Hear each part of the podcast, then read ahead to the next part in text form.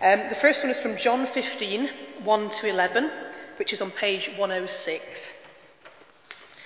I am the true vine, and my Father is the vine grower. He removes every branch in me that bears no fruit. Every branch that bears fruit, he prunes to make it bear more fruit. You have already been cleansed by the word that I have spoken to you. Abide in me as I abide in you. Just as the branch cannot bear fruit by itself unless it abides in the vine, neither can you unless you abide in me. I am the vine, you are the branches. Those who abide in me and I in them bear much fruit, because apart from me, you can do nothing. Whoever does not abide in me is thrown away like a branch and withers. Such branches are gathered, thrown into the fire, and burned. If you abide in me, and my words abide in you, ask for whatever you wish, and it will be done for you. My Father is glorified by this, that you bear much fruit and become my disciples.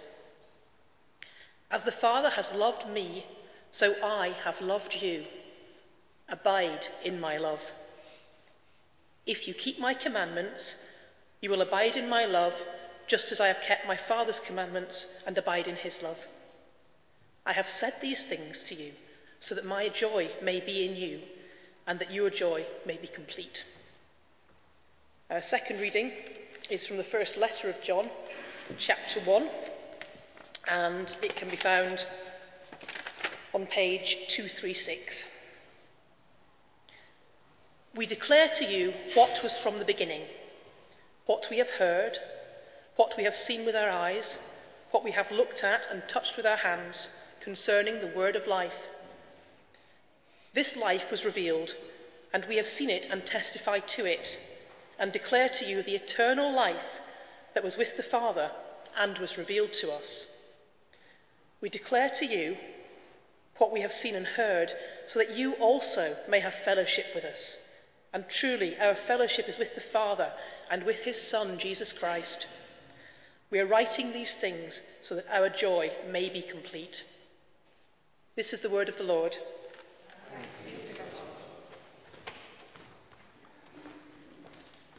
Friends, very good morning to you. Let's bow our heads for a short prayer.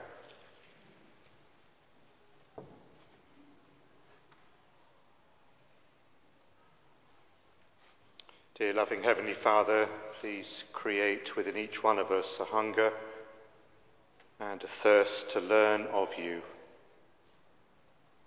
May your word come alive this day and your spirit be at work in our lives. For Jesus' sake. Amen. For seven very happy years, as part of an active Christian ministry and service, I worked at Frinton on Sea in Essex coastal town, working with Scripture Union, uh, teaching many children and young adult, adults about Christ. The sea was the backdrop. Uh, there's a lovely beach, and uh, if you're familiar with the town, it hit the national press when they decided to open relatively recently a fish and chip shop in town against uh, the chagrin of all the local residents. That sort of thing should be kept at Clacton on Sea and all that. Uh, but nonetheless, back in the day, it was Harwich for the continent, Frinton for the incontinent, but swiftly moving on. Uh, we had a great time, but you could teach. The wise man built his house upon the rock, the foolish one built his house upon the sand, and uh, it all grew and it fell flat when you've got sand all around. It just kind of seemed to work with that action song. And so Jesus' story, he who builds his house on my words is wise. If you don't, it's going to fall flat. Either your life will be in tatters or your Bible will be in tatters. It's wise or foolish. Either sin will keep you from this book or sin will keep you from that book. It's wise or foolish. And the sense of wisdom and foolishness, of course, is not just the words of Christ, but it's the words of the great apostle. Foolishness to the Greeks, great book to read by Lesslie Newbigin. The wise of this world are foolishness when you look at the cross. And so it is the case that foolishness in the eyes of the world are actually wisdom to God. And so today, when we're looking at Christian teaching and the priority that we receive it, it's worth just reflecting from that passage in Acts, they devoted themselves to the apostles' teaching, to the fellowship, to prayer, and to breaking of bread.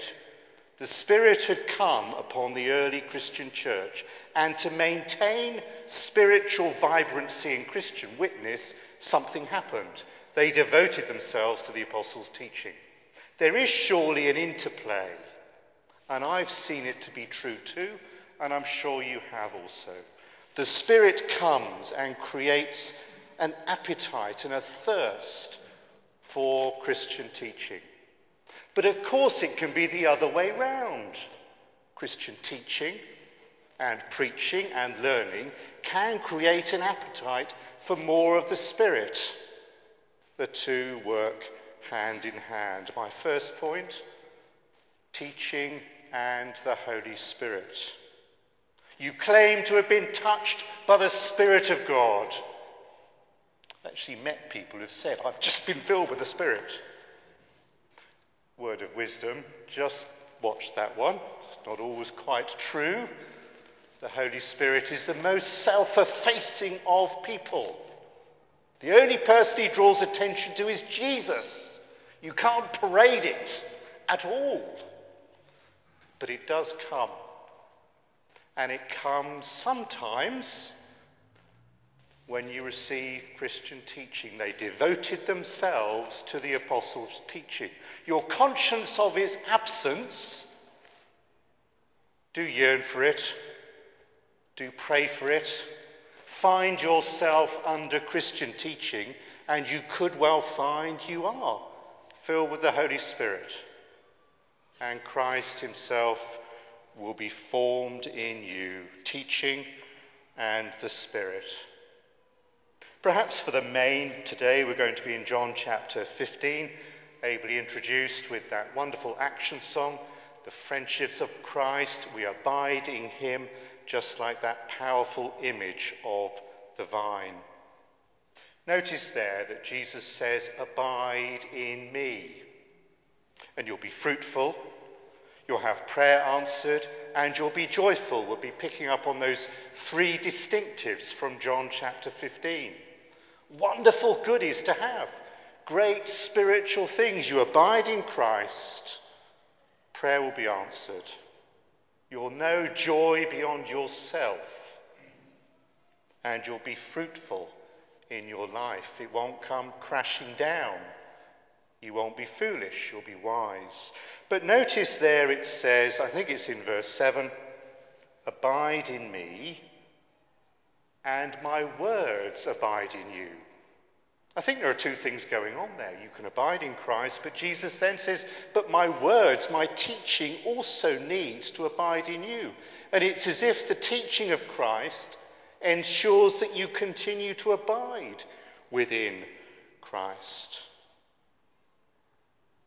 Can I make a point, simply put, about teaching and the community? A gift of being a teacher, and I thank God for those who support the teaching ministry of this church by care and refreshment, uh, by music, by prayer, by reading. And many of you here I know would be standing and preaching, sometimes in conversation in small group. It's a great gift to have, and it's a great gift to be able to receive. But it's teaching and the community, it's within the body of Christ. You would expect a vicar to be saying this, wouldn't you? Come to church. You're together with other people. You represent the body of Christ. And it might be the case that what you receive one Sunday, you're reminded of. The bulk of the pastorals speak about being reminded of the things of God. You've always known that, but the Spirit points it to you today. You'll need the circular accountability of other people within the building to receive that. And how it is the case, no vicar in the country can do this. The Lord is here, His Spirit is with us. Doesn't come when you press a button and the Church of England delivers it. No vicar or clergy person can deliver it. But the Lord is here when God's people gather, and somehow His Spirit is at work, teaching and the community. You miss a Sunday, you miss church, you could well be missing out, could well, on what the Spirit will teach you. Abide in me with the fellowship of God's people, and if my words abide in you, you'll know prayer answered, you'll know joy, and you'll know fruitfulness. Perhaps in contrast to this, teaching and community, teaching and the individual. I've certainly been there. Great sermon. Just wish they could hear that. This one was meant for them. Don't kind of think it works quite like that. Notice in John chapter 15, there's these wonderfully famous verses all about love. This is my commandment that you love one another as I have loved you. Of course, if we were preaching on that, who is that meant for? Anyone who's hearing it. Love one another, all of you. But it really only makes sense if it's to you as an individual. How should I love? Who should I love? At this time, what love should I be receiving? Wasn't that there in the resurrection appearances of Christ? Even someone said to Jesus, Oh, I get what you're saying, but, but what about that person? No, you don't worry about that person. You worry about yourself, how you are to love. If we receive the teaching of Christ as a community, it's applied as individuals Perhaps it's worth just thinking who am I checking in with? Who knows me? Who is reflecting with me on what the Lord is teaching me and how I'm to receive love or to give love? Maybe there's a close friend. Perhaps there's someone you tend to drift to when you're having coffee and refreshments after church. And in addition to the appropriate banter and camaraderie and passing the time of day, there's that, had a good week, how are things with you? There's that sense of connection with someone that you can bring your love to, or someone you know that you trust who can love you appropriately. Abide in me, let my words abide in you teaching and the battle. Notice there in this particular famous part of John's Gospel where it goes away from the encounters and the teaching. There are three or four chapters all centered, given to the disciples before Jesus is crucified, risen, ascended to his Father. They're left as orphans, they're on their own, and Jesus has to reassure them promise that he's going to be with them, and then there's a cold shower of a world. The world will be against you. Probably the most beneficial thing a Christian can realize that in this life, as it says here, a Christian will have trouble. Probably the most beneficial thing you can do as a Christian to someone who's starting out on the Christian life or who's seeking to live the Christian life is that no way, Jose, is it downhill all the way to glory. East of Eden, it's uphill all the way until we get there and we see him face to face. In this world, Jesus says, you will have trouble. There are cross currents that are going on in the world, and I, in fact, am going to bear the ultimate price for you. See what it's going to cost for the master and also for the servant. Teaching and the battle. Uphill, particular struggles at the moment. We need each other. We need the close support of one or two people, but we also need Christian teaching so that particularly at those testing times you'll be wise and not foolish. Oh, I love you, Jesus. I think you're absolutely great, so I'm just off on my own throughout life. I love you, Jesus. I just think you're great. I want to be your friend. This is so good. Abide in me. And my words will abide in you. We, we do need this. Otherwise, the battles and the struggles for life will send you downwards. We could be foolish. Of course, we want to be wise. Abide in me, let my words abide in you. Let me conclude uh, with my final point before a slightly risky attempt at humour. Thank you. Anticipatory laugh, primed up to help the vicar who's nervous about his joke. Teaching and the teacher. Wonderfully, it isn't about, oh, I've learnt something today. It's about, I've rediscovered someone today. Paul says, I know whom I have believed. Every time we receive Christian teaching, every time we say the Lord is here and the Spirit is with us, He's here. We don't just learn about things, we learn about someone. We receive Christ ourselves. How is that going to happen? not against adult education class classes. I'm not against lifelong learning. All these things keep you fresh and vital as a human being against the battle and the rigours of life. I love you, Jesus. I want to be your friend, and so I'm just off to do this on my abide in me. Remember my words, and as you do that, Christ himself will be formed in you. Paul says, I know who I have believed. Conscious the Church of England's been in the news a little bit this last week. Don't know if you know, but I actually was on the news myself. Decided not to let you know that until now. Apparently, Microsoft have been shelving tens of thousands of jobs. We pray for those people and we're sorry for them. Our, our economy is shifting.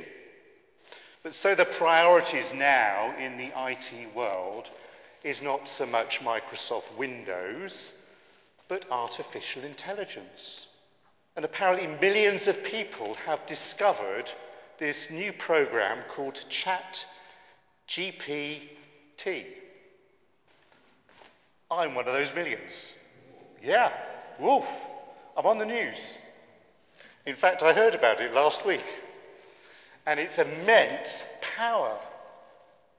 And I was faced with a slightly mundane piece of work in my job, not teaching, but the bureaucracy of the Church of England. And I thought I'd test this thing out. No word of a lie, I think that's the contemporary expression. A minute to log in to get my own account, and a couple of minutes to try this program out. Artificial intelligence that millions of people are involved with. I gave it a relatively simple task to write a letter. Ooh, I can see why this is happening. Apparently, some people are fearing they're going to lose their jobs to artificial intelligence. They're, they're doing their letters and their correspondence better than they could. So I enter into the programme a mundane piece of Church of England bureaucracy. You know where this is going. Overloaded. Crash the whole program. This can't possibly be true. It must be the iPad. Try something else. Take out the key words Church of England. Oh, it's working fine. Rephrase the question. Overloaded completely. Two minutes later, and I thought, I've still got a job. Artificial intelligence or not, there's only one intelligent response to fruitfulness in life. I've chosen you to bear fruit. There's only one response to answers to prayer in life. There's only one person that can truly give you joy. And the intelligent thing, the spiritually intelligent thing to do, is to recognize it. It comes from Jesus Christ Himself. Abide in me and let my words abide in you. By all means, keep tapping away, keep keeping up to date. But the Lord is here, His Spirit is with us, and through Christian teaching, as you both seek to give it and seek to receive it, Christ will be formed in you. Surely the most intelligent, wise thing we can do with our lives. The rest is foolish and potentially a right waste of time. A moment's quiet, and I'll lead you in a prayer.